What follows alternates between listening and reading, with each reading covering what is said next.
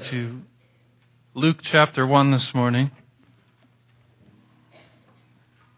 You'll remember over the last few weeks we've been talking about uh, the Word of God calling us to be people of hospitality. And uh, we looked uh, at Matthew chapter 25 and 1 Peter, where He's talking about us being hospitable, hospitable when he says that we should love each other deeply, offer hospitality without complaining, and use whatever we have received to serve others. And the idea is that the love of God is poured out into our hearts through the Spirit of God dwelling in us, and that cultivates generosity, which leads, uh, extends outward towards others through hospitality. And if we look at the word hospitality, uh, again, the word literally means, uh, in the Greek language, it means to love strangers. Uh, so, but if you if you look deeper into that, that, the context in which we see the word used in the Bible, we see that uh, there are many different ways that love of strangers kind of expresses itself, and we will see it uh, in these ways: honoring others above myself, in welcoming them and seeking their comfort by making available to them my gifts, talents, abilities, possessions, and my attention, loving them the way that Christ has loved and welcomed me. And we understand that this is what God calls us to how we should interact with one another and the people outside of here because this is the central message of the gospel. This isn't something that God just calls us to, but this is the central message of what God has done for us, that He has loved us when we were strangers and invited us to be uh, adopted as his children, to be welcomed into his family. And as we just heard earlier, that Christ said that when he would go, he would prepare a place for us where God is so that we could go and dwell with God and be with him forever. So this is the central message of, of the Bible is God's hospitality directed towards mankind out of his love. Uh, in, in what we're talking about here as we focus on uh, the, this season, the next few weeks, uh, we're talking about God, God's hospitality to, through Christ and how we see that in uh, in Christmas, this this celebration of Christ's advent, His uh, coming to be uh, God with us. So that's what we're talking about here today in Luke chapter one. We're going to start in um, verse 67, but I would urge you through these moments you know how quickly these moments can pass by every year. Uh, and, and so many times we get consumed in these few weeks of celebrating uh, Christ and Christmas. We get consumed with all of the things that you have to do. We get consumed with all the family events that you have to put together, the people that you have to visit, the, the things, the gifts that you have to buy. You have to have them all wrapped. And it's the same thing as Thanksgiving, right? We spend all day uh, cooking a meal that we eat in 30 minutes, right? And then it's over. And then we got to clean up. So we spend literally the whole day working so that we can fellowship for 30 minutes sometimes. Uh, but we can't we can't allow ourselves to pass through this time uh, without considering the central message of the gospel. The central message that Christ came to bring is that God is a hospitable God, inviting us as strangers to Himself. So as you go through these weeks, there are some people that will go through this week, these weeks and think nothing of that message. It will mean nothing. Christ will be sprinkled in and all the kind of traditions that we have that we do through Christmas, but he'll never be a central thought but for others, if we spend time thinking through these things, Christ will show up. He will reveal himself to you in greater ways than you have ever seen him before.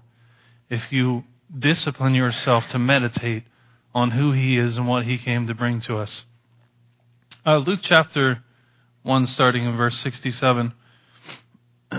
so this is uh, where we're at here is if you go back to the beginning of this chapter, one of a very long chapter, but we see that Zechariah was a priest uh, in the temple, and uh, his division of priests were were on duty in the temple at this moment, and an angel shows up when he was inside the temple doing his work, and tells him that he would have a son in in his old age. And uh, his son would be John the Baptist, and he would go before Christ announcing the coming of the Messiah and calling people to repentance, salvation, all of those things. So this is after Zechariah uh, becomes aware through the angel of what God was going to do in their lives, and then the angel uh, shows up and, and, and, tells Mary what's going to happen, and they come together, and uh, it's a joyous occasion. But then we pick it up here at the birth of John the Baptist. Uh, so after he is uh, born, then Zechariah uh, has this song uh, just overflowing with joy and praise of what God has done. In verse 67, he says, His father Zechariah was filled with the Holy Spirit and prophesied, Praise be to the Lord, the God of Israel, because he has come and has redeemed his people.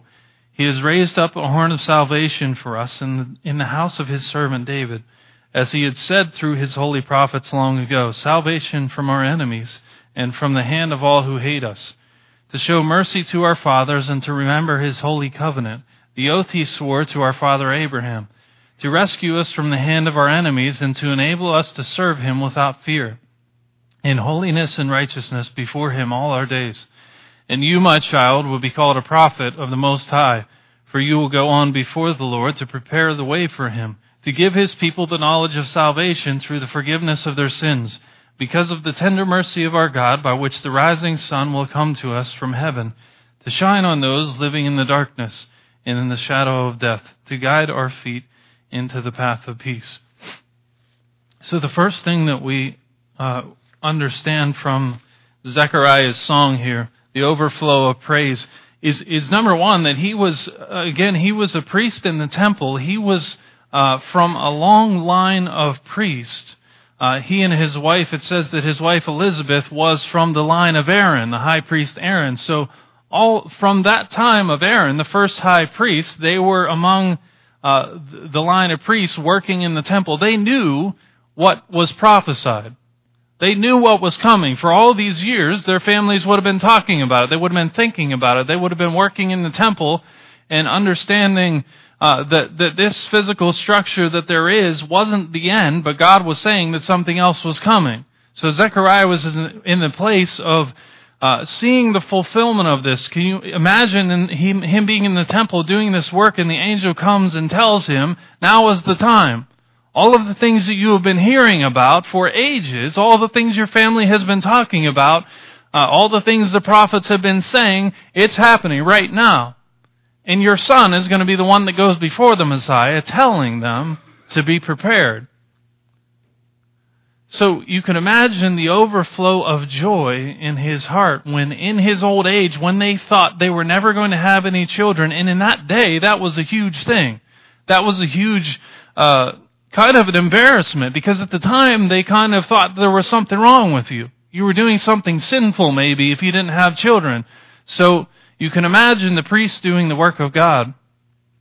And in his old age, thinking he was way beyond that, having the angel come to him and saying, Now is the time of salvation. Your son, you are going to have a son in your old age, and he is going to go before the Messiah. So you can imagine the joy in him. Uh, but then his song begins with this in verse 68. He says, Praise be to the Lord, our, uh, the God of Israel, because he has visited, uh, or he has come and redeemed his people. Some translations say he has visited. Uh, but the word, the Greek word for that means uh, to visit, uh, has the meaning of seeking out. That is an active thing. This is a, God isn't distant from us. God isn't just sitting in heaven letting things play out however they will on earth. God has sought out people who were strangers. He has actively looked for us. He is actively seeking people today. There are people that are distant from Him, people who don't know Him. God is seeking them. Now they may resist that. The Bible says, and we'll talk about it a little bit later, but the Bible says that there are people who suppress the truth by their wickedness. People actively suppressing what they are able to know about God because they want to do their own thing. But see, whether people suppress that or not, God is still seeking people. He is seeking, He was seeking people then. He was inviting them to be His children then. He was in His hospitality, calling strangers to Himself then, and He does the same thing today. I wish I had uh, the, the, quote right now. A.W. Tozer talks about God's mercy, and he says that uh, uh, mercy never began to be, but always was. If from eternity it has been and always will be. It can never be diminished. It can never be increased. It is always the same. You see, God's mercy that uh, was in His heart that called Christ to come down here to be born the way He was and to be crucified for us. His mercy in that day.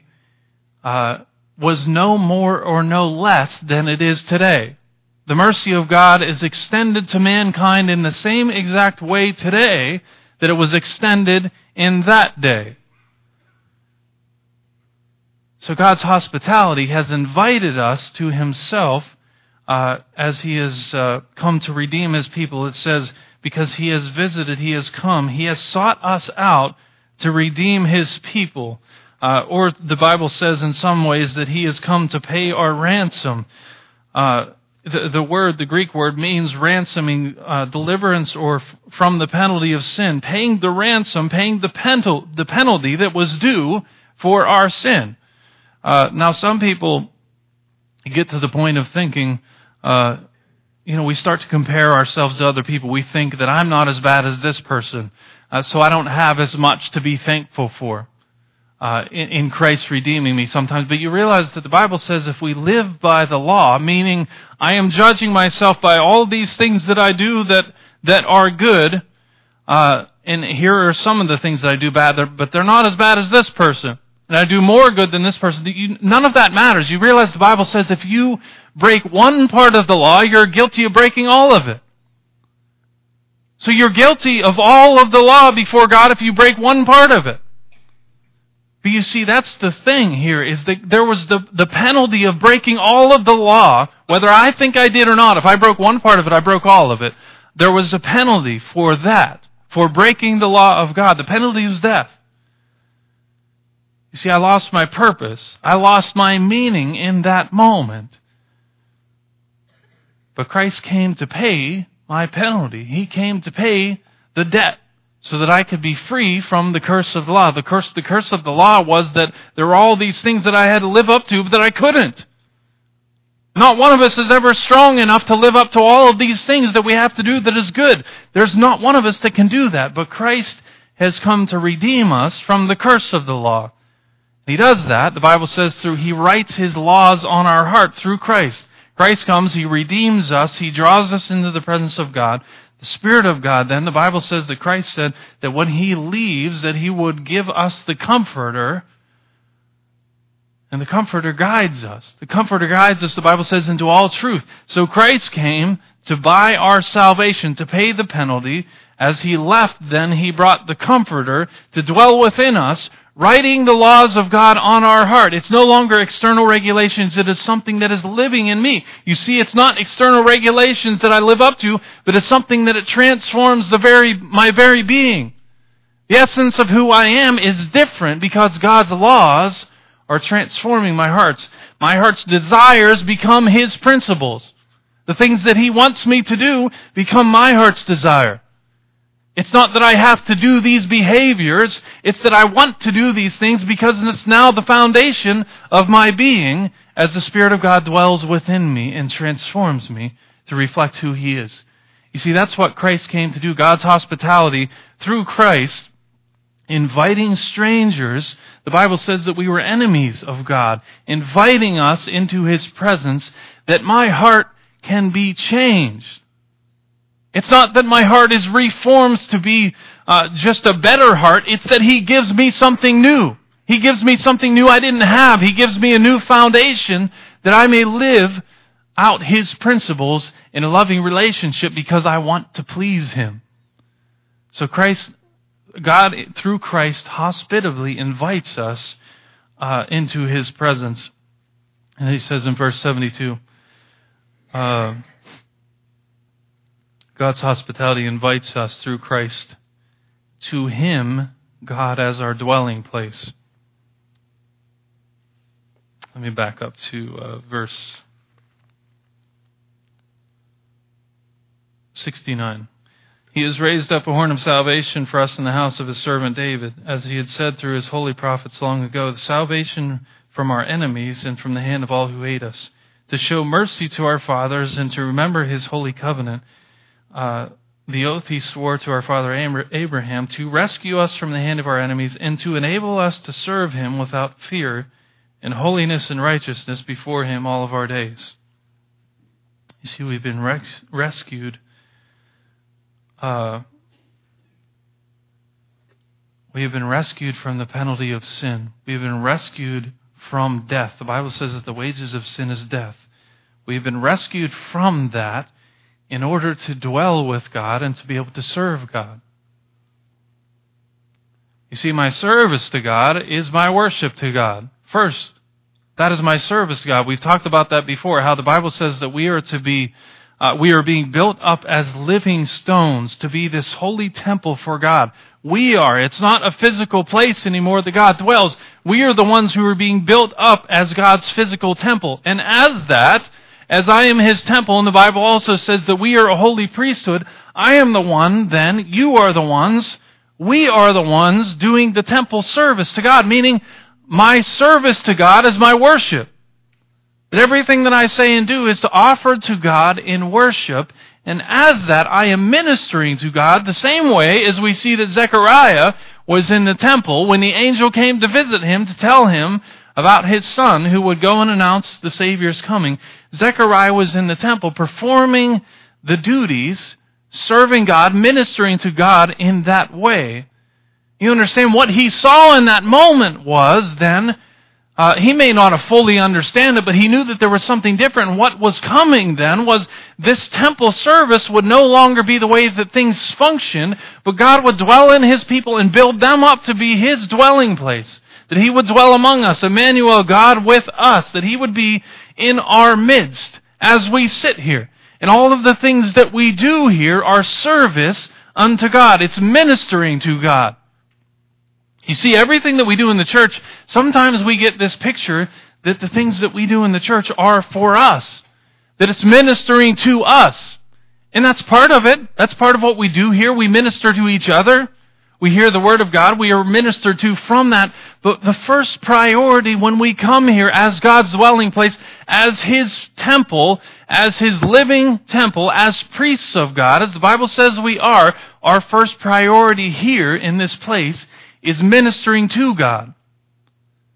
I don't care how much you know about the Bible. I don't care how little you know about the Bible. If you believe that you are saved in Christ, if you are walking in Him, our first priority is to minister to Him. It's not, when I come here, it's not about what I get. That's a byproduct of my ministering to God. My first priority is to understand I am a priest in the temple.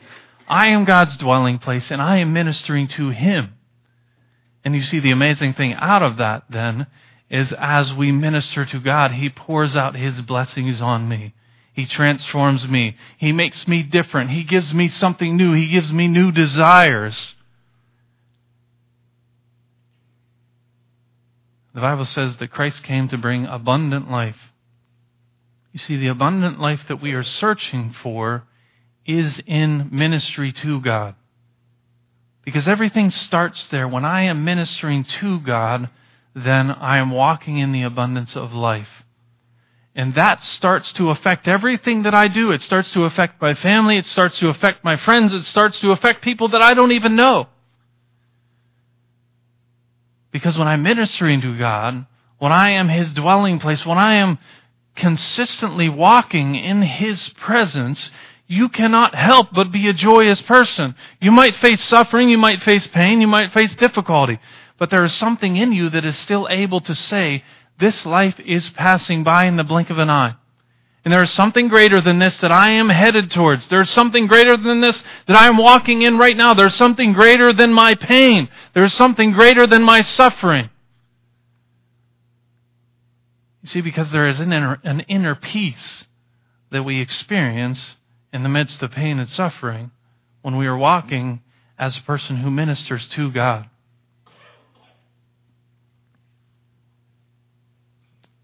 God has called us in Christ to Himself, that we would be the dwelling place of God.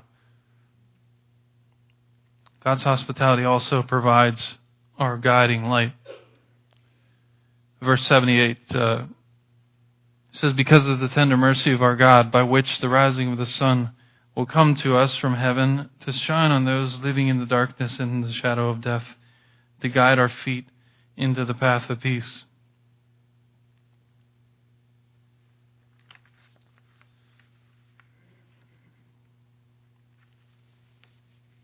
Isaiah 9 2. This, this is where this, this comes from. Zechariah, in this moment, again, would have been thinking back to all the things that the prophets had said.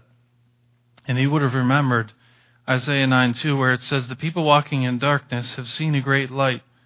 On those living in the land of deep darkness, a light has dawned. You see, they were pe- there were people uh, walking in darkness of ignorance and unbelief There are people that still walk in that moment, as Isaiah prophesied. There were people who walked in ignorance and unbelief. And as we sit here today, there are still people who walk in ignorance and unbelief. There are people that don't know anything about God. People that choose to know nothing about God. There are people that hear his claims over and over and they choose not to believe them. They choose not to have faith in them. You see, it's the same as we've talked about uh, a few times if we have, uh, let me get my example out here again. We've talked about multiple times how faith takes two things it takes intellectual assent and trust. You see, when I, if I choose not to believe in something, I am choosing not to have faith. Faith takes intellectual assent and trust. And what does that mean? You see, we can sit over and over every week and hear the things of God. We can hear what the Bible says about God. Some people will sit their whole lives and hear things. And they acknowledge what it is. The same way somebody can tell me about this chair that it has sturdy legs, that it has a cushion, it has a nice backrest, all of these things. But you see, they never get to the point of actually believing. They never sit down. They never trust that what they're hearing can actually sustain them and hold them. It's the same thing we're talking about here. People walk in ignorance and unbelief. They hear things over and over, but they never get to the point of actually sitting down. You see, it doesn't matter how much you know, it's still possible to be walking in darkness if you don't ever sit down. If you're not able to trust it, that it can sustain you, that it can refresh you, that it can renew you, give you provision, give you nourishment. If you don't trust those things and sit down in it, it doesn't matter how much we know. But there is something greater than that. You see, when we actually sit down in it, that's when I can experience joy in my suffering because I experience rest. I can sit here and talk about the chair all day. But I'm never going to gain the renewal, the rest that comes from when I actually sit down in it. You see, we have to be people who take what we hear and apply it to our lives. And when I do that, then I will experience the refreshing and renewal. The same way as somebody, you can tell me about this chair. My legs can be tired and I can stand here and I can recite all the information about it. But it doesn't help my legs to get rested if I don't sit down. You see, God has invited us through His hospitality providing guiding light for us. Meaning that the light that He provides, the Bible says that His Word is a lamp to our feet and light to our path. He has given us everything we need to understand how to function here in this world. How to relate to others, how to relate to Him. He's told us why we're here. He's told us where we're going. Everything that we have, all the questions that human, humanity has, He has given us. And He has given it those things to us as a light for our path. But you see, if you don't apply those things, you're still walking in darkness. It's only a guiding light to you if it actually applies to our lives, if we sit down in it. The light is there. Are we willing to accept it? Are we willing to sit down in it? God's hospitality provides our guiding light.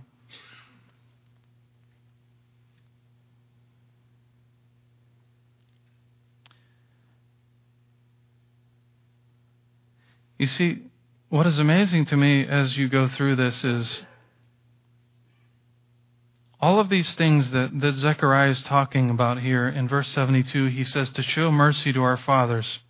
Verse 78, he says, because of the tender mercy of our God, the rising of the sun from heaven to shine on those living in darkness. Because of the mercy, he talks about that over and over. Because of the mercy of God, he is sending the Savior. Because of the mercy of God, he is sending you guiding light. Because of the mercy of God, he is uh, saving us from our enemies. You see, everything that we do should be understanding, being motivated by the mercy of God. We have talked about this before. Romans 12:1 says that in view of God's mercy, offer yourselves to him as a living sacrifice, holy and pleasing to the Lord. This is your spiritual act of worship. It says in view of God's mercy, in light of God's mercy, offer yourselves. Some translations say this is your reasonable act of worship. What it is saying is, when I understand the mercy of God in His hospitality inviting me in as I was a stranger, when I understand the fullness of that, when I truly understand that I was destitute, and I understand that the only hope was this Savior that God sent to invite me to Himself, when I understand that, then it is reasonable then that I would offer myself on the altar before Him every single day. That there wouldn't be a day that I get up where I don't consider my life and what is about to happen in my life and lay myself on the altar and say, God, have whatever you would, because I am overwhelmed by the abundant compassion and pity of a God who would send his Son to pay the penalty for me and then give me guiding light and give me provision, give me renewal, all of these things that he offers us. You see, we become people who are motivated by the overwhelming sacrificial love of God that He has hospitably offered us in Christ.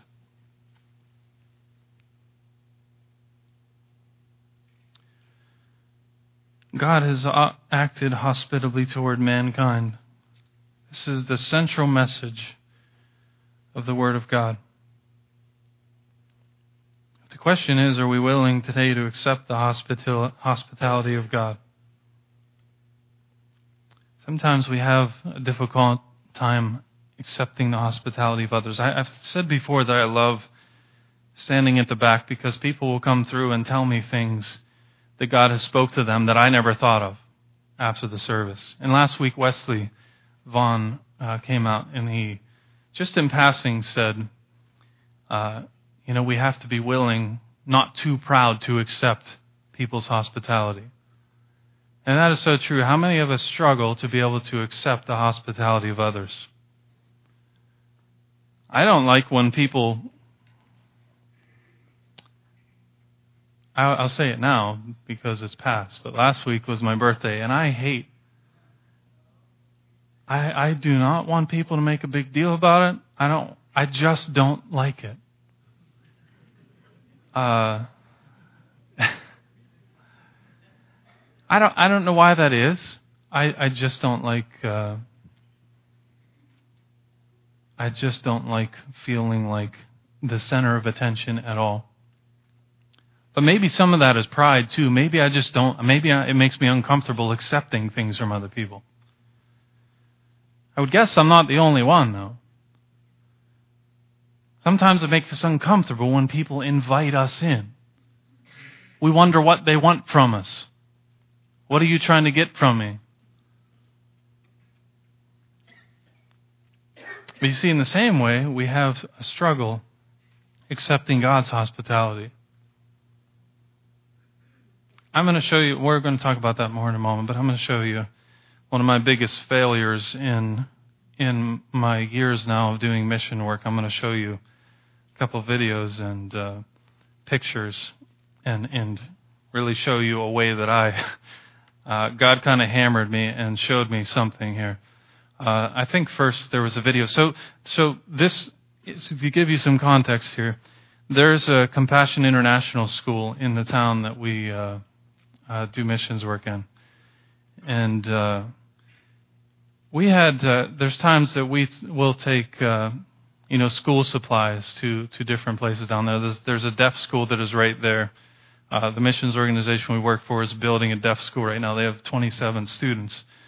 And uh, but but there's various schools like that down there. So sometimes we'll take uh, extra, you know, school supplies to them. So we had just two tubs of of uh, school supplies. It was just like paper and crayons and things like that.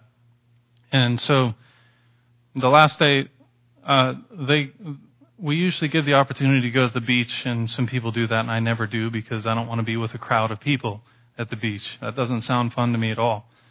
So instead, we took these tubs to the compassion school, these the school supplies, and we showed up. And there's there's down there they have to have these walls around their schools. Every every school has to have walls, and they have barbed wire fence at the top.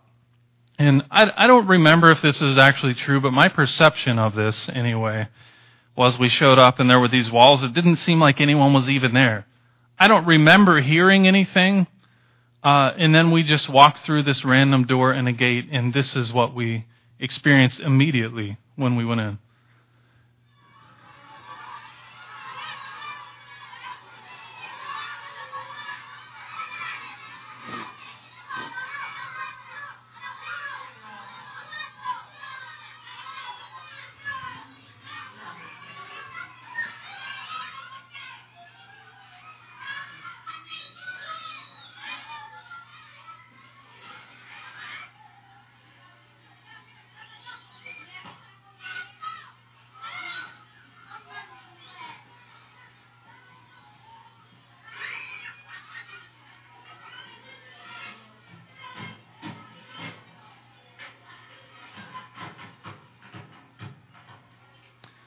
So, so we walk in.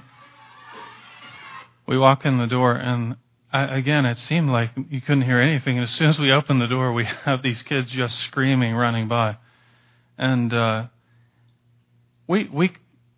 I had no idea what was happening at all. They take us from that door, no explanation whatsoever.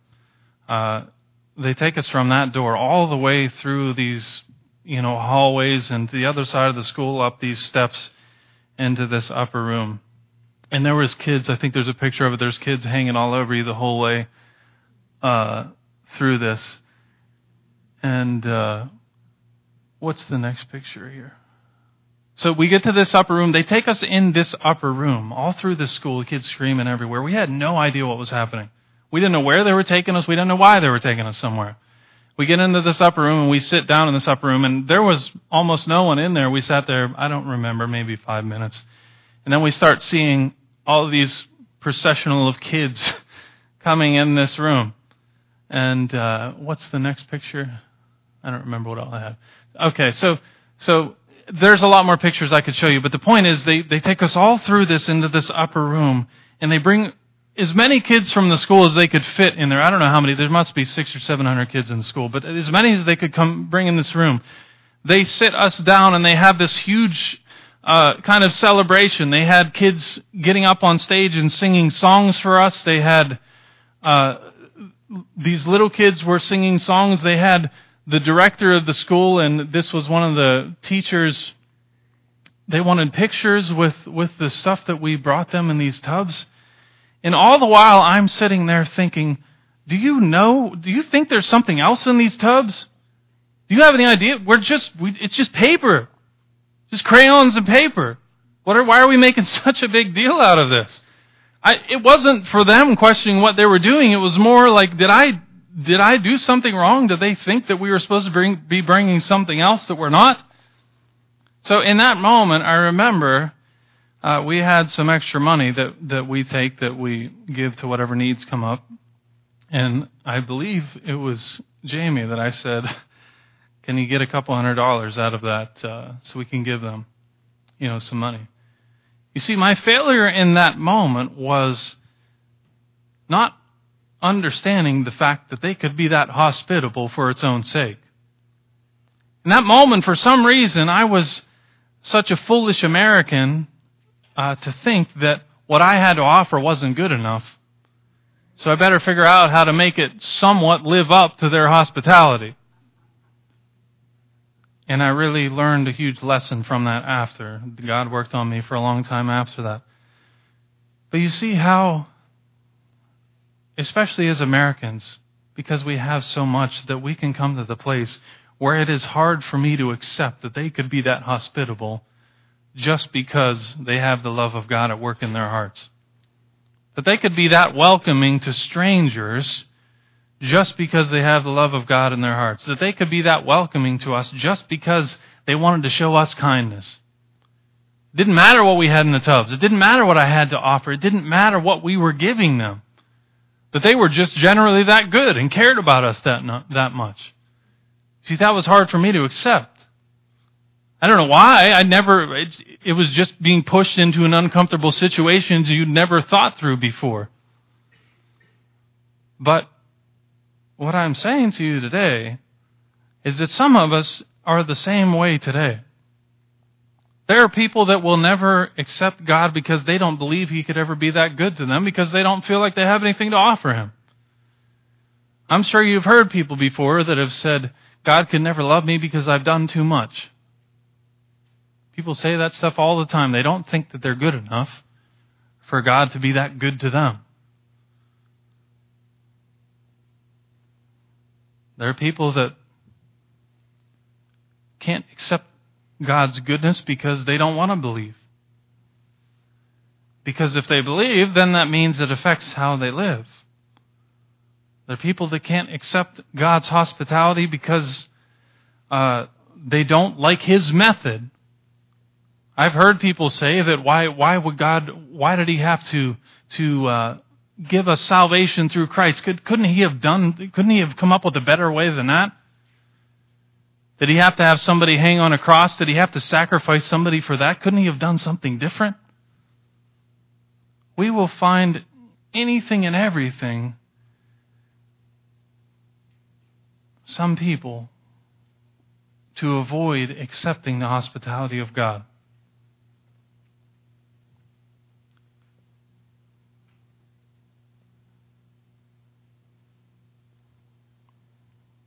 What we have to understand today is that the same as these people were able to offer hospitality, regardless of what I have had to offer them, God is calling us as strangers, as enemies. He is calling us to be His dwelling place. He is calling us to be His spiritual temple. He is calling us to peace and comfort and fellowship with Him.